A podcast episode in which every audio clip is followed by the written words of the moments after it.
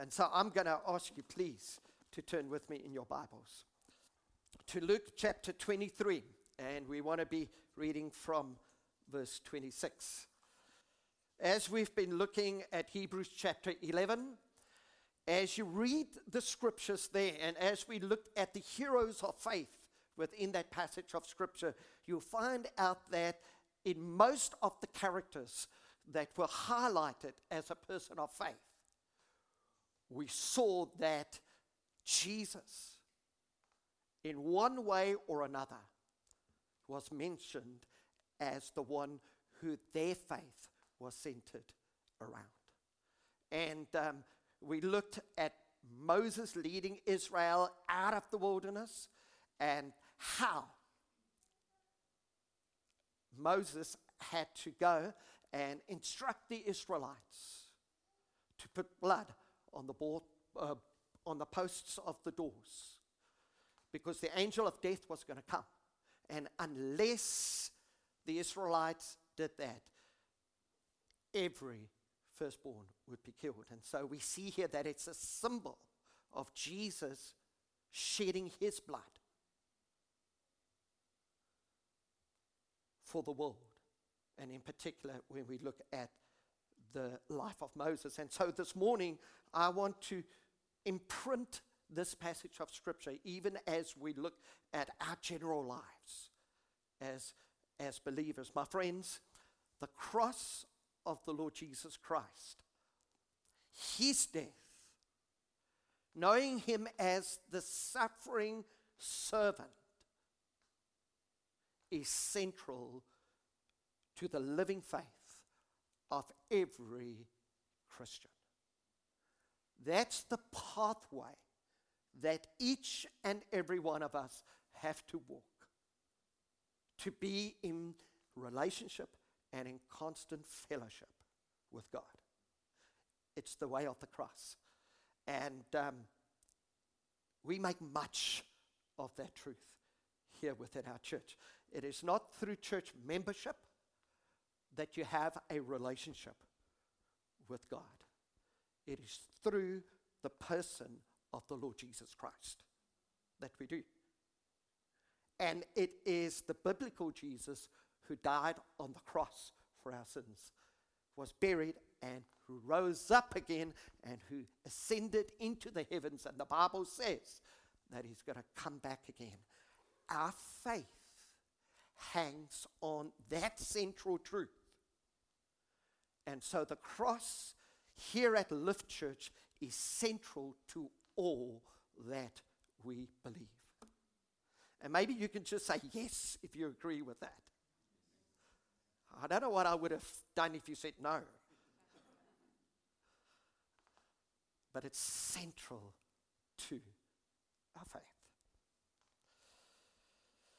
And so let's read, let's read the scripture from Luke chapter 23 and um, from verse 26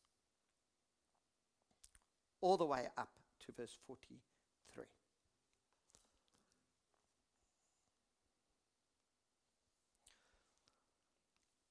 As the soldiers led Jesus away, they seized Simon from Cyrene, who was on his way in from the country, and put the cross on him and made him carry it behind him.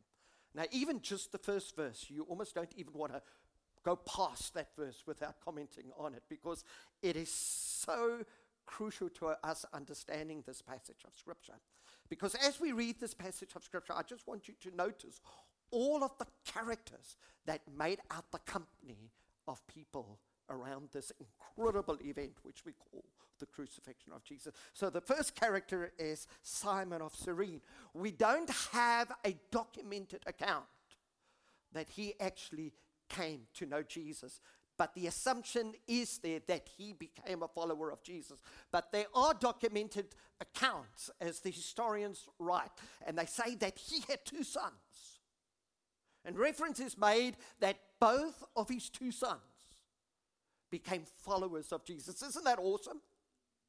And so, even as we start out to read here, I want you to know this about Simon of Cyrene.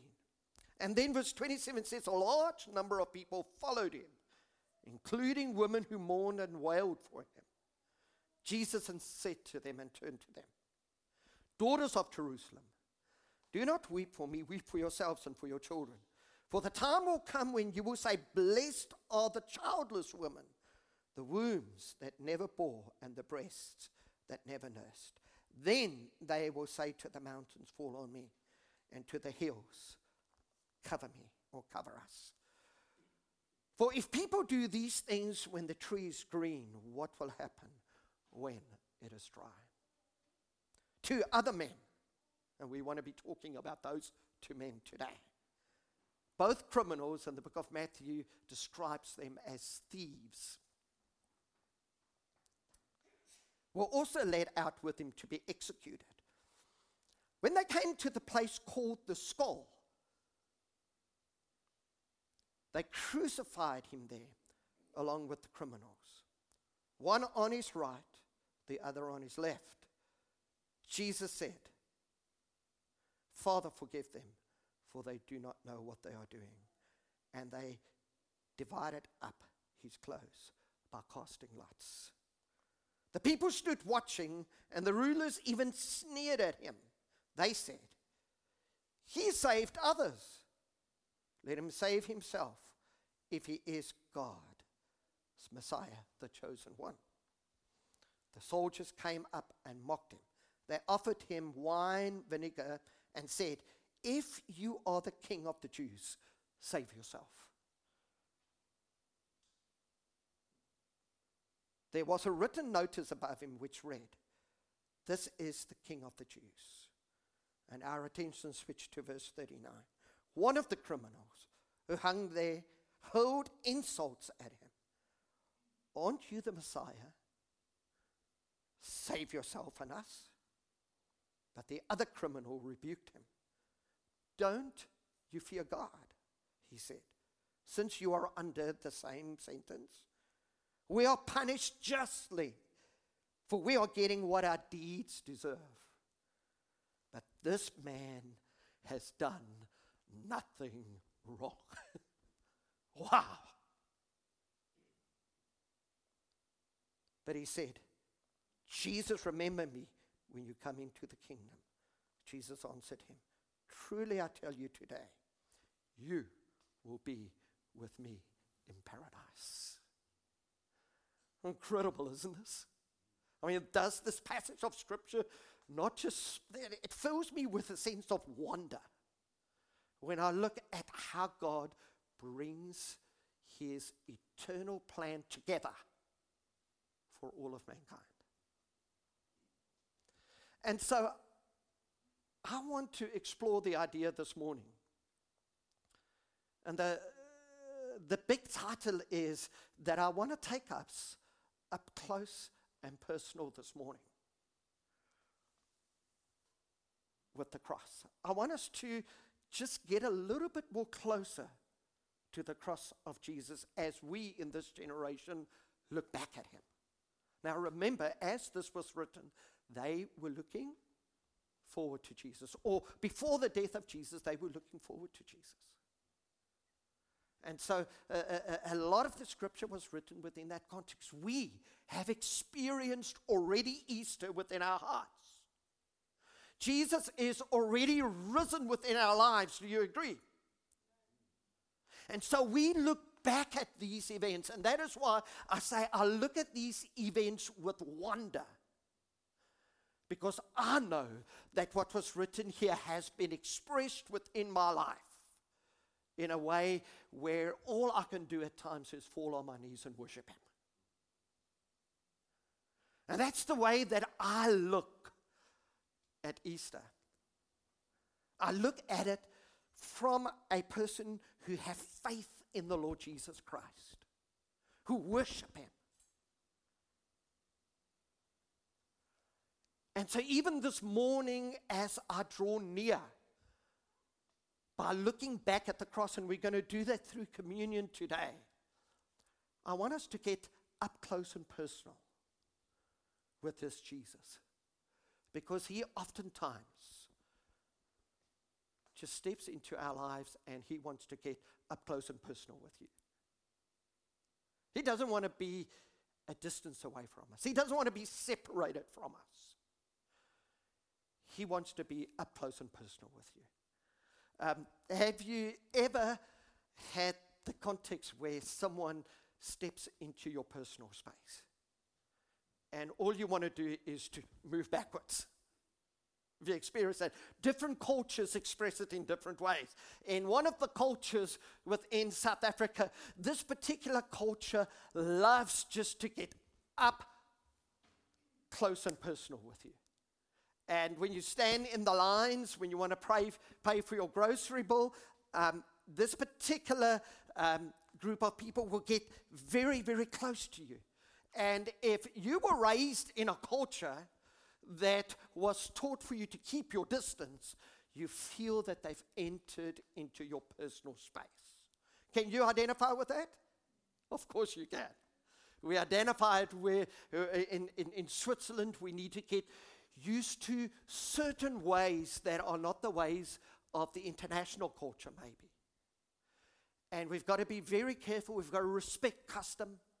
We've got to honor custom. And so we've got to do the changing. But when it comes to Jesus, my friends, the cross, one of its absolute benefits is that because Jesus died on the cross for us, because he was buried again, after he was punished, after he received God's wrath upon himself for what you and I did, and then he died, he was, he, he was dead for for three days and then he rose again. My friends, this whole experience took place so that you and I can get up close and personal with him. And so that he can be up close and personal with you. You see, my friends, this is the real value of the Christian faith. We've got to be very careful when we speak to people who are on a journey to find Jesus that, that we tell them, yes, that their sin has separated them from God. And Jesus took that upon themselves. And the experience of Easter is very graphic when it comes to that. He took all of our sins upon himself. He was punished for us. The wrath of God fell on him for you and I. Absolutely. But that's the one side of the gospel. The other side of the gospel is this that through the death of the Lord Jesus Christ, when he was buried and he rose again, a way has been broadened for you and I and opened so that we can have a living relationship with him. One that is up close and personal.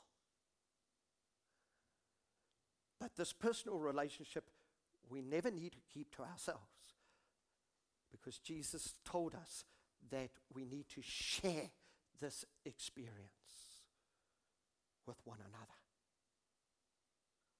Up close and personal.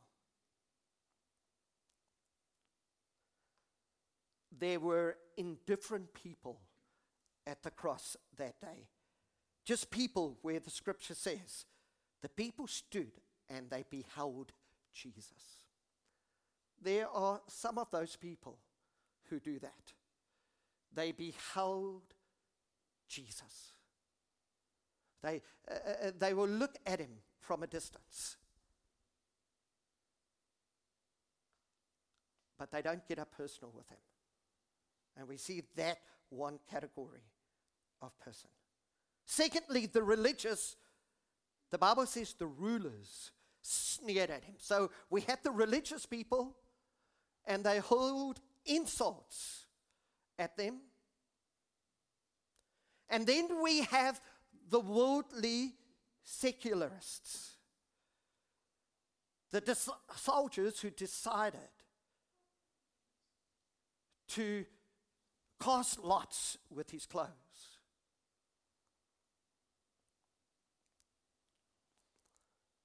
And then we have those who really love Jesus, who came closer to him.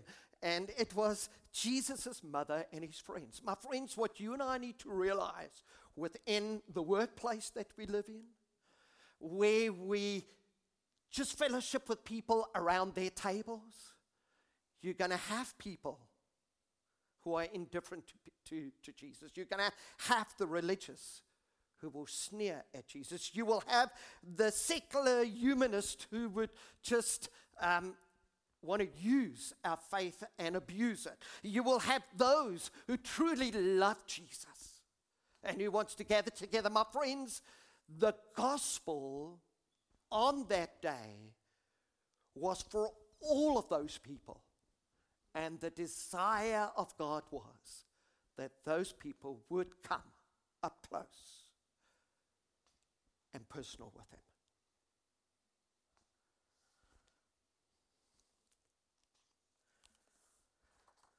Let's look just at three pictures here.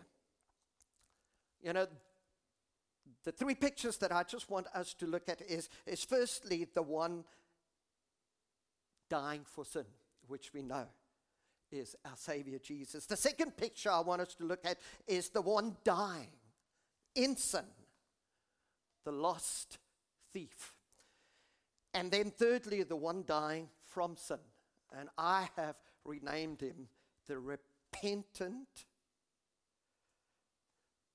saint. And I, I, I can't use it, Peter. That, that, that's, that's kind of strange that you name him the repentant saint. But I've come to fall in love with this second thief.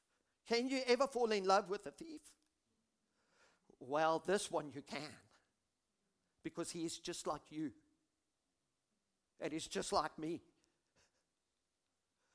You know, uh, as a matter of fact, the other characters are also just like you and I. It comes as a shock to you, doesn't it? But, my friends, it is only when you and I absolutely see our sinfulness apart from Jesus that we understand the wonder of the gospel. Because every single one of us are represented by these two characters. Either the one who was the repentant thief, who I like to call the saint, or the other one who was the lost thief, who never repented of his sins. So just uh, let's, let's just have a look at, at, at, at these three categories of people. I would have put, when I, if I had to write this passage of scripture, I would have put Jesus last. But somehow Luke puts him first. So let's honor the wisdom of the Holy Spirit here as he penned this on paper. So let's look at the one dying for sin, the Savior Jesus. And I guess um, the chronological order is, is, is pretty cool. Um, the reason is because Jesus first drew us before we came to him. We would like to think that we sought after him. But, my friends, he drew us to himself. He drew us to himself. The Bible says he first loved us. And so we see here on the cross that um, we look at him first because salvation is primarily about him, but not exclusively. It is God, but God so loved. Who? The world. Would you say both thieves? Yes, he loved both thieves. Would you say the religious rulers? Of course. He loved the world. And we see that God gave his only Son so that we would not be condemned like the second thief when we look at his life, but that we would be saved like the thief who became the repentant saint. My friends, it is the wonder of the gospel as we look at the one dying for sin, the Savior. When we look at the crucifixion, when we take part of, of the bread and the juice today, my friends, when we drink the cup, it symbolizes the one who had died for sin. Your sin and mine. Not only did he die for our sins, he died for us. the sinner. And sometimes it's good to remind ourselves that we were sinners who committed sin. You know, the gross neglect of the gospel have taught people that if they only say, I'm sorry for my sins, that um, they will get saved. But that's just one part of the gospel. What we need to say is, it's not only my sin that separated me from God, it is my condition as a sinner. Amen? Sinners. Christ died for the sinner and the sin. We were born in sin, my friends, and that makes us sinners. And that's why we need a Savior. That's why the church can't save you. That's why your good works can't save you. You need a Savior who dies for the sinner. And the sinner comes and the sinner confesses his sins. And not only are our sins forgiven, but we are transformed from being a sinner into a saint. Whoa! How cool is that? Not only do we have the repentant saint, but every Christian person, the moment they are born again, the moment they receive the robes of righteousness that Jesus puts on us when we confess our sins and when we ask Him to save us and when we get born again, my friends, the moment when that happens, we become saints. So there isn't just a St. Peter and a St. Paul, there is a, believe it or not, a St. Ken. Saint Kema. And I hesitate to say the Saint Willem or Willie. It's the beauty of the gospel. Not based on anything that you or I had done or do. Can we be Christians? It is solely based on what He did and we come to Him in faith and we say, Lord, forgive me of my sins because I'm a sinner. Again, the dual function forgive me of my sins because I'm a sinner. And He comes and he washes all of those sins away in a most miraculous way. My friends, Luke chapter 23, verses 32 to 34 says, when we look at Jesus, the one dying for sin, the Savior, two other men, both criminals or thieves, were also led out to be executed. When they came to the place called the skull, they crucified him there along with the other criminals, one on his right and the other on his left. Jesus said, Father, forgive them for they do not know what they are doing. And they divided up his clothes by casting lots. Jesus said, Forgive them, for they do not know what they are doing. It's not just the two thieves that he was talking about, he was talking about everybody around there. Everybody. Remember, Peter was out there in the distance and he had just denied Jesus. When Jesus said, Father, forgive them, he was talking about Peter. He was talking about the other disciples who ran away. He says, Father, my brothers, forgive them. My friends, he was saying about that about his mother. His mother was so close to him. But my friends, Mary was a sinner, not a saint. She had to put her faith in the suffering servant, the suffering Savior, for her also to become a saint like you and I. Amen? It's the power of the gospel. Jesus, when he looked at all of them, he said, Forgive them, for they do not know what they are doing. It reminds me of the Samaritan woman at the well. Jesus, again, got up close and personal with her. Isn't that beautiful? Lucy preached on that a while ago. He stepped into her life, He stepped into her world of sin. And he confronted her world of sin. And that's what the gospel do, my friends. The gospel will confront our world of sin.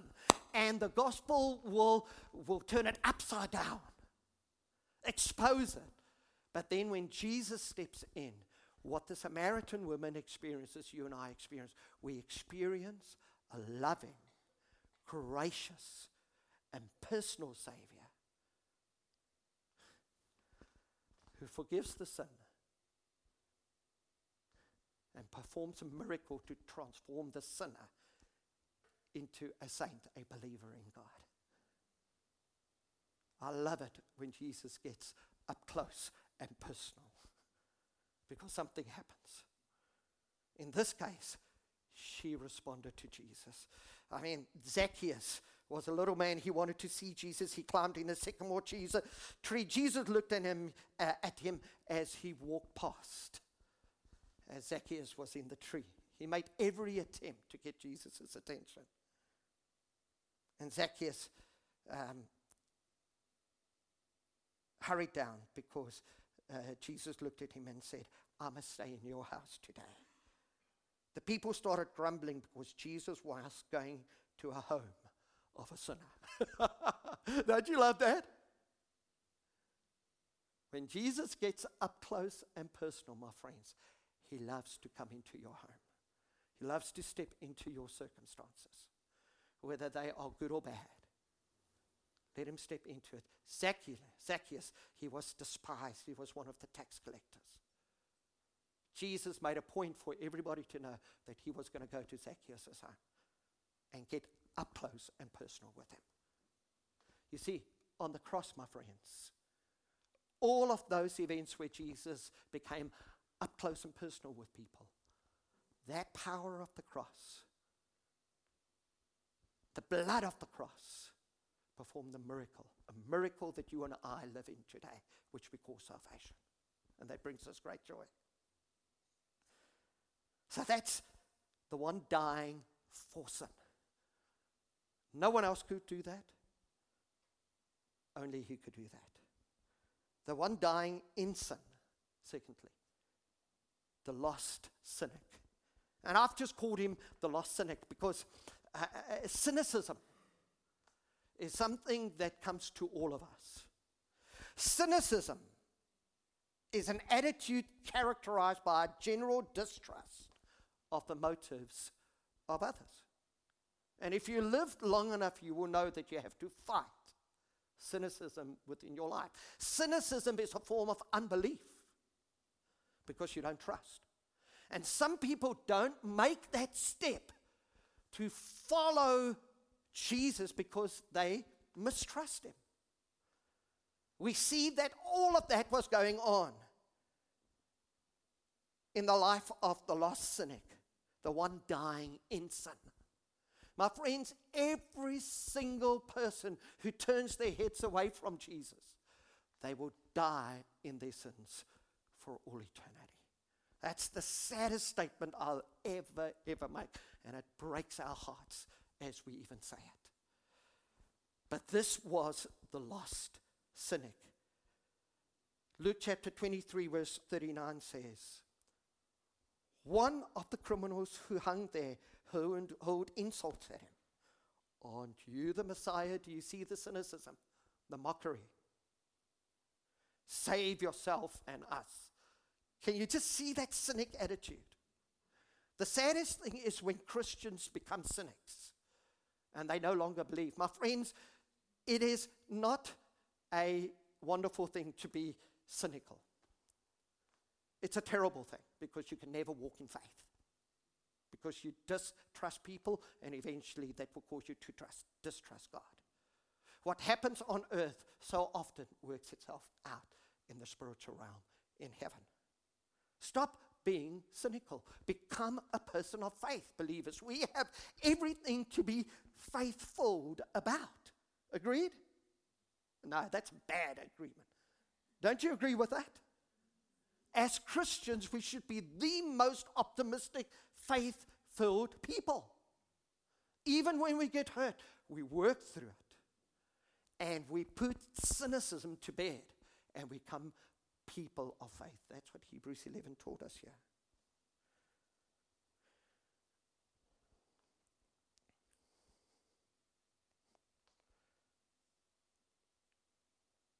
We see that he was the one dying in sin the lost cynic.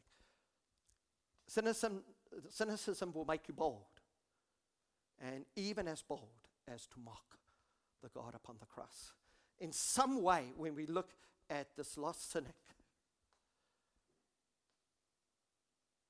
he was so embittered, he was so angry that he would mock the Savior. And, and that just blows my mind. But that's what sin does. Sin blinds us, sin makes us bitter, sin turns us angry. And this is a sad picture that we see on the cross. The fact is that he got up close and personal with Jesus on the cross.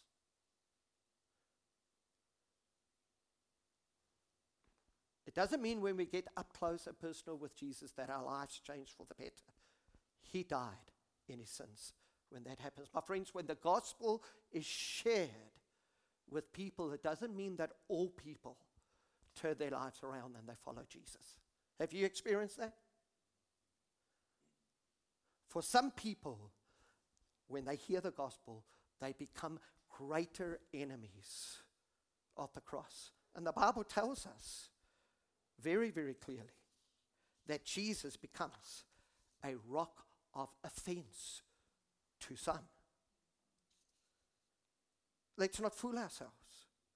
1 Corinthians chapter 1 verse 23 says, "But we preach Christ crucified, a stumbling block to Jews and foolishness to the Gentiles. But those whom God has called, both Jews and Greeks, Christ the power of God becomes the wisdom of God. Isn't that beautiful? But nevertheless, we must share the gospel with people. Give them the opportunity to turn their lives around. And then, lastly, the one dying from sin, the repentant saint. And even on the cross, what I love about him is that he becomes a gospel preacher on the cross. He preaches the gospel to the other thief, but he preaches the gospel to the whole world. He preaches the gospel even to us here today. Listen to what Luke chapter 23, verses 40 to 43 says. But the other criminal rebuked the other criminal. Don't you fear God, he said, since you are under the same sentence. We are punished justly would you agree that that's a form of repentance here? the gospel, for us to be saved, we need to say we are sinners and that we have sinned. We are punished justly, for we are getting what our deeds deserve. Wow! Within that moment, for us to become Christians, there is a humbling that must take place within our lives we, if the gospel is to be powerful within our lives, we need to humble ourselves before God and we need to bow before Him and we need to say, I'm a sinner and you are Lord.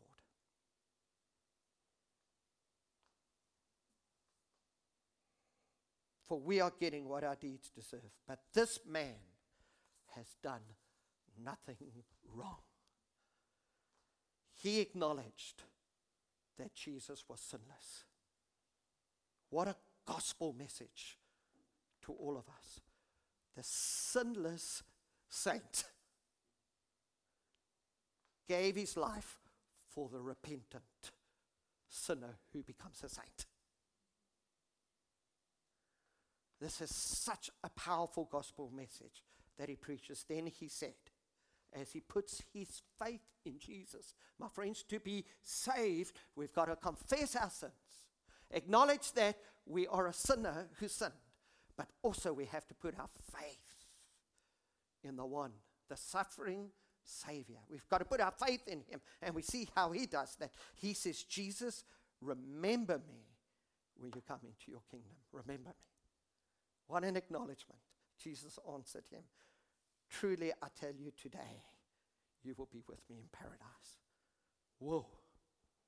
Today, absent from the body when we, are, when we die, we are present with the Lord. The gospel worked a miracle right there and then. Do I believe in death bed conversions? Well, how can I not if I read this passage of Scripture? Amen? Well, isn't it dangerous to tell people that they can repent on their deathbed? Well, it's better to tell them that they can if they are and spend their life into eternity. Amen? Would they have an opportunity maybe one day? Well, you can't guarantee that. What a big risk to take. So rather do it today. Isn't that better advice? Do it today. But I do believe that on a person's deathbed, that when Jesus reveals himself to them, that they can repent of their sins. Amen? I believe that with all of my heart. We see it here. Did he have to be baptized in water? I wish he did because we believe very, very strongly as a church that when you get saved and you become a saint, in that very moment, your sins are washed away. You are a brand new creation in Christ. My friends, every born again Christian must be baptized in water. Not to be saved, but to walk in total faith with Christ. Everyone, it doesn't matter which church denomination you come from. You see it all the way through the book of Acts, all the way. It's not only a disputed point. But did the thief on the cross have to be baptized in water to go to heaven? No. Does that settle it for us?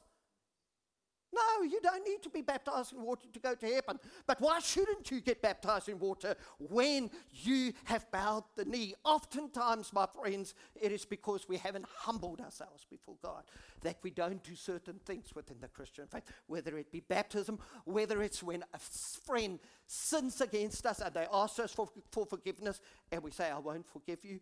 My friends, that is arrogance. The gospel teaches us in every context within our lives to bow the knee and to be humble. Amen?